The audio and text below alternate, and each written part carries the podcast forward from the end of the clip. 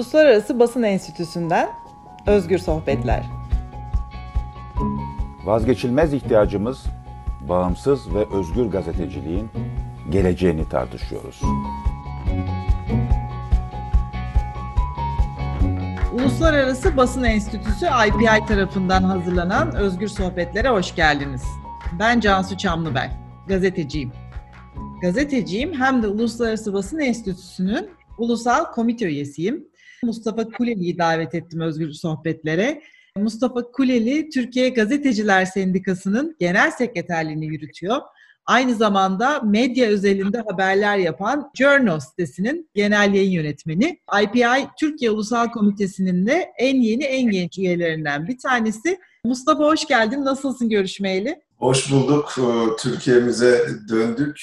İntibak etmek çok kolay olmadı çünkü Viyana'da gerçekten dünyanın her yerinden özgür gazetecilerle beraber olduk. Adeta bir özgürlük adası gibiydi o 3-4 günlük e, sürede. O adada yaşadık. Şimdi Türkiye'de gerçek hayata geri dönüyoruz. Mustafa ile yakın zamanda Viyana'da birlikteydik. Neden birlikteydik? Uluslararası Basın Enstitüsü'nün İki yıldır koronavirüs salgını nedeniyle yüz yüze gerçekleştiremediğimiz yıllık kongresine katıldık. Türkiye heyeti olarak hazır bulunduk. Mustafa ve benim dışında meslektaşlarımız Gülsin Harman, İpek Yezdani, Banu Güven de oradaydı. Aynı zamanda IPI'da Türkiye Komitesi'ne destek veren ve Türkiye projesinde çalışan Renan Akyavaş ve Onur Sazak da bizimle birlikteydi. Pardon unuttuğum bir isim daha var. Sevgili meslektaşımız Nevşin Mengü de bizimle beraberdi. Bu enteresan bir deneyim oldu. Hem Mustafa'nın biraz önce bahsettiği gibi basın özgürlüğüne bu kadar kıymet verilen bir ortam ve buna kıymet veren kişilerin olduğu, gazetecilerin olduğu, aktivistlerin olduğu, akademisyenlerin olduğu, hatta siyasetçilerin olduğu bir ortamdan sonra Türkiye'ye dönmek bambaşka bir duygu ama aynı zamanda bu kadar uzun süre Türkiye içerisinde kapalı kaldıktan sonra ve maskelerle, mesafelerle yaşadıktan sonra ilk defa böyle bir uluslararası geniş katılımlı toplantıda zaman zaman da maskelerin çıkartıldığı bir ortamda olmak epey farklı geldi bana uzun bir aradan sonra değil mi Mustafa? E tabii uluslararası toplantıları Türkiye medyası uzunca bir süredir aslında tecrübe ediyor. Türkiye'ye ciddi bir ilgi var çünkü. Belarus'la beraber, Macaristan'la beraber Türkiye'de de basın özgürlüğüne yönelik ihlaller dünya kamuoyunda yer buluyor. Yer bulunca da meslektaşlarımız bizleri çağırıyorlar ve e, tartışıyoruz, konuşuyoruz, çözüm yolları arıyoruz, dayanışma gösteriyorlar. Bu koronavirüs döneminde bundan mahrum kalmıştık. Şimdi yeniden e, sahalara döndük ve maalesef bu koronavirüs döneminde de Türkiye'deki sorunlar pek fazla değişmedi. Uluslararası Basın Enstitüsü diyoruz. Bu biraz da Uluslararası Basın Enstitüsü özelinde bir sohbet olacağı için çok minik e, hatırlatmalar da yapalım isterim e, dinleyicilerimize. Şimdi 1950 yılında kurulmuş bir sivil toplum kuruluşundan bahsediyoruz. Bir gazetecilik aktivizmi merkezinden bahsediyoruz. Zamanında 15 ülkeden 34 editör New York'taki Columbia Üniversitesi'nin zemininde bir araya gelmişler ve bu oluşuma 2. Dünya Savaşı sonrası dünyada kurulmakta olan yeni düzene paralel olarak daha özgürleşmiş bir tartışma alanı, özgürleşmiş bir medya talep eden bu oluşumu kurmuşlar. Şimdi bugün artık 120 ülkede üyesi var. Biz de tabii çok gururluyuz. Türkiye gibi gazetecilerin çok zorlandığı bir ülkede bu kuruluşu temsil edebildiğimiz için. Şimdi bu kongrede neler konuşuldu? Bu senenin öne çıkan meseleleri neydi? En çok hangi deneyimler yani bu yeni medya alanındaki hangi deneyimler dikkat çekti panellerde? İstersen bunları biraz özetleyelim. Senin gözünden, senin perspektifinden Mustafa. E, bu üç günün en çarpıcı tarafları neydi? Tabii benim açımdan en ilgi çekici olan kısım medya ekonomisi. Çünkü birkaç yıldır bu meseleye amiyane tabirle söyleyeceğim takığım. Şundan dolayı aslında bütün dünyada o toplantı salonları aynı soruyla çalkalanıyor. Gazeteciliği kim finanse edecek?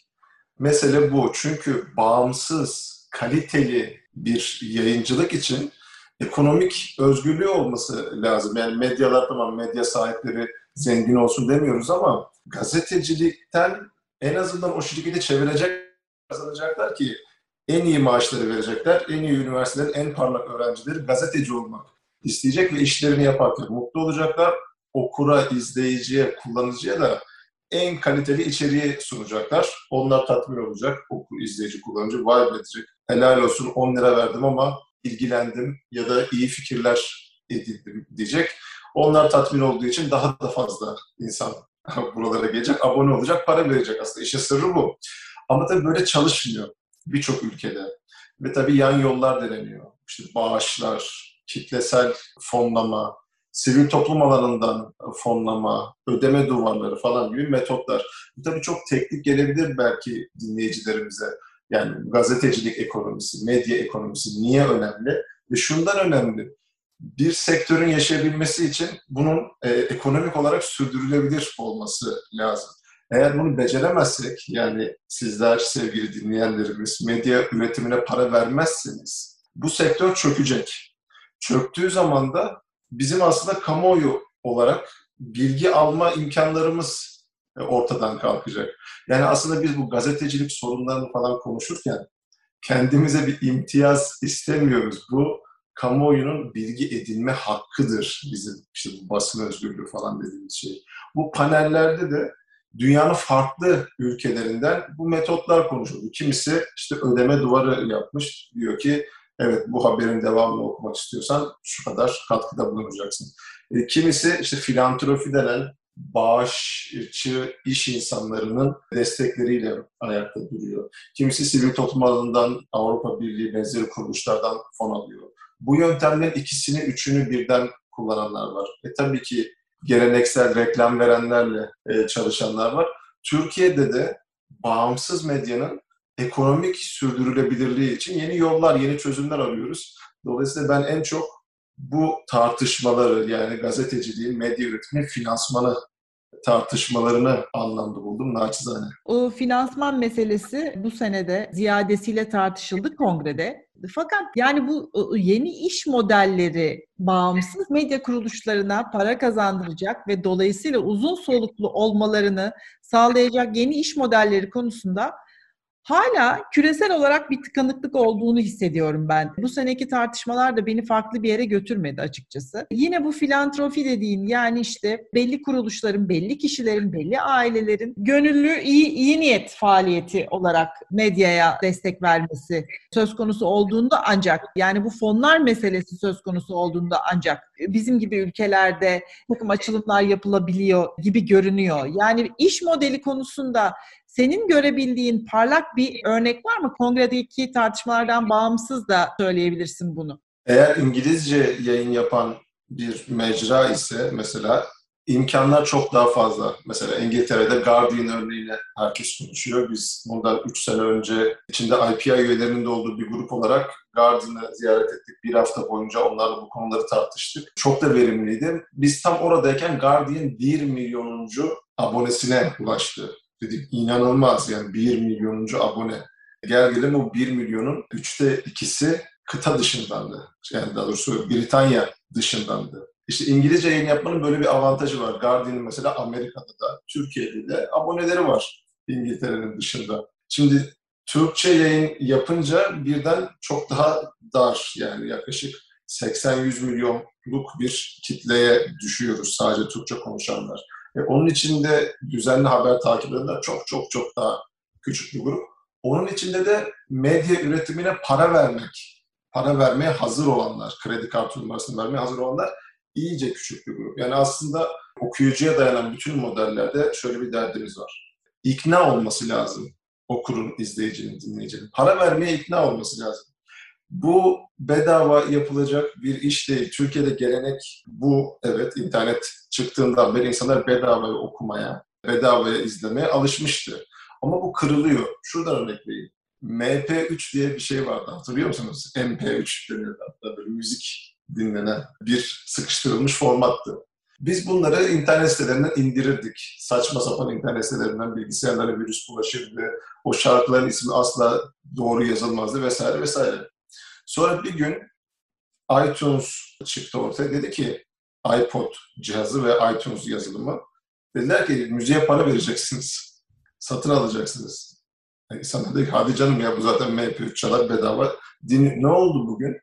Herkes YouTube müziğe, Spotify falan çatır çatır para ödüyor mu? Ödüyor. Daha önce filmleri insanlar işte internet sitelerinden korsan olarak bedava izliyordu. Bugün ne oldu? Herkes Amazon'a, Netflix'e para veriyor değil mi? Apple TV herkes veriyor aynı. Şimdi haberde de buna benzer bir devrimin bence eşiğindeyiz.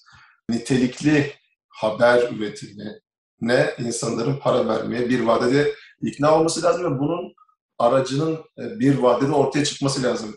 Yani şöyle bir başlık verebilirim. Bizim gazeteciliğin Netflix'ine ihtiyacımız var. Türkiye'de de küresel ölçekte de. Yani kolaylaştırması lazım. Bir platformdan girip ben hem Duvar İngiliz'i hem Guardian'ı hem Cumhuriyet'i hem Evrensel hem Hürriyet'i, Hürriyet'in içeriklerini belli bir cüzi miktar vererek erişebilmeliyim. Bunları bir araya getiren, derleyen, toplayan ve benim için bir kürasyon, bir seçmece yapan bir platform. Bunların denemeleri var bu arada yavaş yavaş.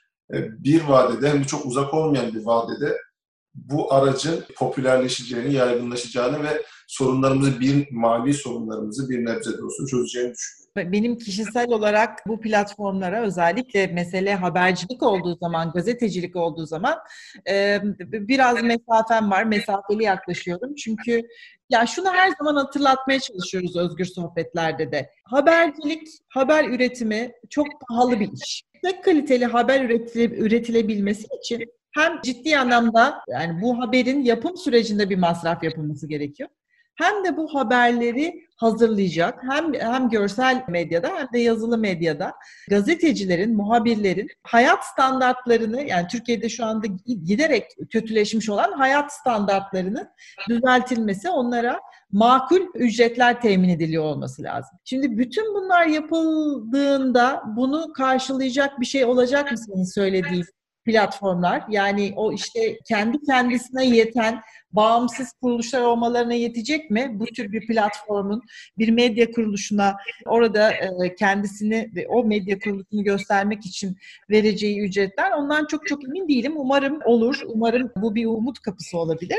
Ama yani Türkiye'deki o kuruşu tarafa yönlendirmek bence çok önemli. Yeri geldiğinde bana bu soru sorulduğunda anlatmaya çalışıyorum derdimizi. O da şu. Yani illa bir platform olması gerekmiyor. Bu bir demokratik hak haber tüketmek ve doğru habere ulaşmak yurttaşların hepsinin demokratik hakkı. Nasıl sandığa gitmek ve oy kullanmak bir demokratik haksa ve Türkiye'de her şeye rağmen bu hakka sahip çıkılıyorsa doğru habere, yansız habere ulaşma demokratik hakkına ulaşmanın kıymetini biz okura anlatmak ve bunun için bir mücadele vermek zorundayız maalesef. Yani bugün ben uluslararası anlamda haberleri takip edebileceğim bir medya profesyoneli olarak kendi cebimden para vererek ayda belki 10 dolar, 20 dolar başka şeylerden kısarak bu habere ulaşmaya çalışıyorum. Neden? Çünkü biliyorum ki o mecralar dışında başka bir yerde dört başı mamur aynı konuyu her tarafıyla işlenmiş bir biçimde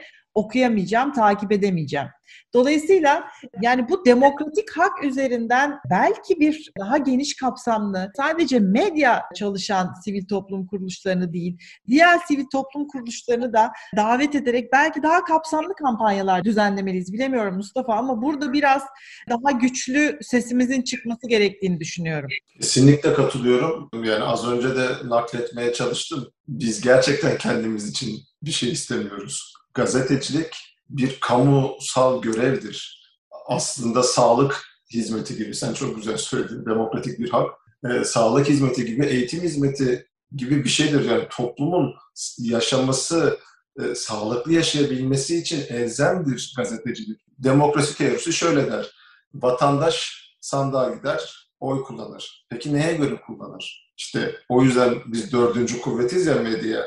Medya bu iktidarları denetler, eleştirir, yapılanlarla ve yapılamayanlarla ilgili kamuoyuna bilgi verir, sorgular, farklı görüşleri insanlara sunar ve böylece doğru bilgilenmiş ve alternatif görüşlerin de farkında olan yurttaş seçim günü geldiğinde sandığa böyle sağlıklı bir zihinle gider ve siyasi tercihini kullanır. Demokrasinin aslında tecelli gahı basının özgür olması ve işini doğru yapmasıyla alakalıdır.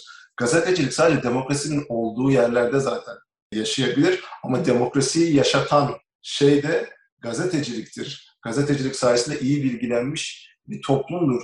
Dolayısıyla aslında biz bugün siyaset falan konuşurken çoğu zaman işte Erdoğan onu dedi, Kılıçdaroğlu bunu dedi, Demirtaş şunu dedi, Bahçeli bunu dedi. Böyle Batı dünyasında hisset şeyset deniyor ya. Zaten haberlerinde de bakın şöyle dedi, belirtti diye konuştu, şeklinde konuştu, altını çizdi, üstünü çizdi falan gibi artık böyle mekanikleşmiş bir tür kayıkçı kavgası, işte yani yerel siyasetin işte klasik tartışmaları vesaire bunların çok ötesinde bir şey söylüyoruz aslında kaliteli e, gazetecilik dediğimiz için. Memlekette maalesef son 10-20 yılda böyle kaliteli bir gazeteciliğe hasret kaldık. Belki okur, izleyici de kendi şunu söylüyordur. Ya neye para vereceğim ki? Bana ne sunuyorsunuz ki hakikaten bu Kılıçdaroğlu onu dedi, Erdoğan bunu dedi ve işte bu yerel siyasetin kayıkçı kavgaları dışında bana ne sunuyorsunuz diye söylese yurttaş, valla çok fazla itiraz edemem. Ama burada tabii bir kısır döngü var. Vatandaş tatmin olmayınca para vermiyor. E, o para vermediği için de bağımsız medyalar nitelikli gazetecileri istihdam edemiyor. Bunu bir yerden kırmamız lazım. İki tarafta birbirine birazcık yaklaşacak. biz hep daha kalitesini vermeye çalışacağız gazeteciler olarak.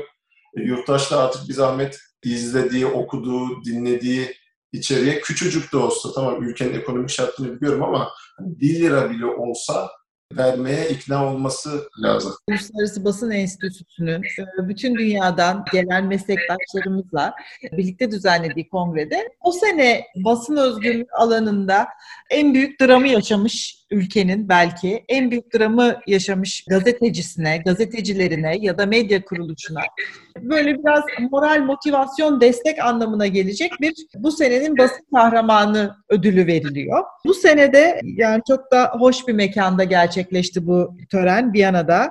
Haus der Musik e, yani işte müzik evi diye geçen bir sanat ortamında gerçekleşti. Tabii ortam güzeldi fakat konuştuğumuz konular Türkiye'nin hiç de yabancı olmadığı, bizim de son 10 sene içerisinde pek çok meslektaşımız üzerinden tartıştığımız cezaevi meselesi. Cezaevinden henüz yeni çıktığı için Belarus'ta bu törene katılamayan meslektaşımız Yulia Sulutskaya'ya verildi bu sene bu ödül. Hemen hatırlatalım Belarus'ta Paşenko'nun bu altıncı kere şaibeli bir şekilde işte devlet başkanı seçildiği seçimleri tartışmaya açan seçimlerin ne kadar adil ve demokratik bir şekilde yapıldığını sorgulayan haberlere imza atan bir gazeteci olduğu için Yulia 300 küsür diğer gazeteciyle beraber yaklaşık bir sene önce tutuklanmıştı. Tutuklanan gazetecilerden büyük bir bölümü sonrasında serbest bırakıldı. Ama cezaevinde kalan dört gazeteciden biriydi Yulia. Yulia'nın özelliği ne? Yulia uzun zamandır aynı zamanda bir aktivist olarak çalışıyor Belarus'ta hem de Belarus Basın Kulübü'nü kuran kişi. Belarus Basın Kulübü de aslında bizim ölçeğimizde konuştuğumuz vakit Gazeteciler Federasyonu gibi. Yani bu Yulia'ya bu ödül verilirken o ödülü onun için onun adına almaya gelen genç meslektaşımızı dinlerken neler hissettin Mustafa? Şimdi otoriter yönetimler maalesef yükselişte son yıllarda. Dünyanın pek çok ülkesinde yani biz Türkiye'de bazen kendi içimize bakmaktan dünyayı es geçebiliyoruz. Bu bir trend. Ama otoriterler bir millet ise dünyada otoriterliğe direnenler daha da geniş bir millet. Dolayısıyla biz hem birbirimizle dayanışma halindeyiz hem birbirimizden öğreniyoruz. Belarus, Türkiye, Macaristan, başka pek çok ülke. Buradaki arkadaşlarımızla hep temas halindeyiz. Yulia da onlardan biriydi. Yani Belarus'ta tabii durum o kadar kötü ki mesela Belarus Gazeteciler Sendikası kardeş örgütümüz yöneticilerini yurt dışına çıkarmak durumunda kaldık. Yani resmen şu anda bir sürgünde Belarus Gazeteciler Sendikası var. Farklı farklı ülkelere dağıldılar güvenlik kaygılarıyla. Ama tabii hapsetmek gazetecileri yöntemlerden sadece bir tanesi. Viyana'da da bunu birazcık konuşmuştuk. Otoriter yönetimler akıllanıyorlar, öğreniyorlar. Mesela bundan 3-4 sene önce Türkiye'deki cezaevindeki gazeteci sayısı 130'un üzerindeydi.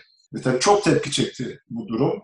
Uluslararası baskılar arttı ve Türkiye'deki otoriter hükümet aslında sayıyı yavaş yavaş yavaş yavaş tahliyelerle azalttı. Şu an 36 gazeteciye indi. Ama bu baskılar bitti mi demek? Hayır işte otoriter yönetimde hep yeni yöntemler öğreniyor. Ne yapıyor? Reklam ambargosu uyguluyor. Rütük cezalarıyla sesleri boğmaya çalışıyor. Basın ilan kurumu aracılığıyla gazeteleri ekonomik açıdan zorluyor. Yargı taciziyle gazetecilere dava yardırarak onları bezdirmeye çalışıyor. Yetmiyor bazen sokak ortasında kendi kiralık adamlarına dövdürüyor. Saldırıya uğratıyor gazetecileri.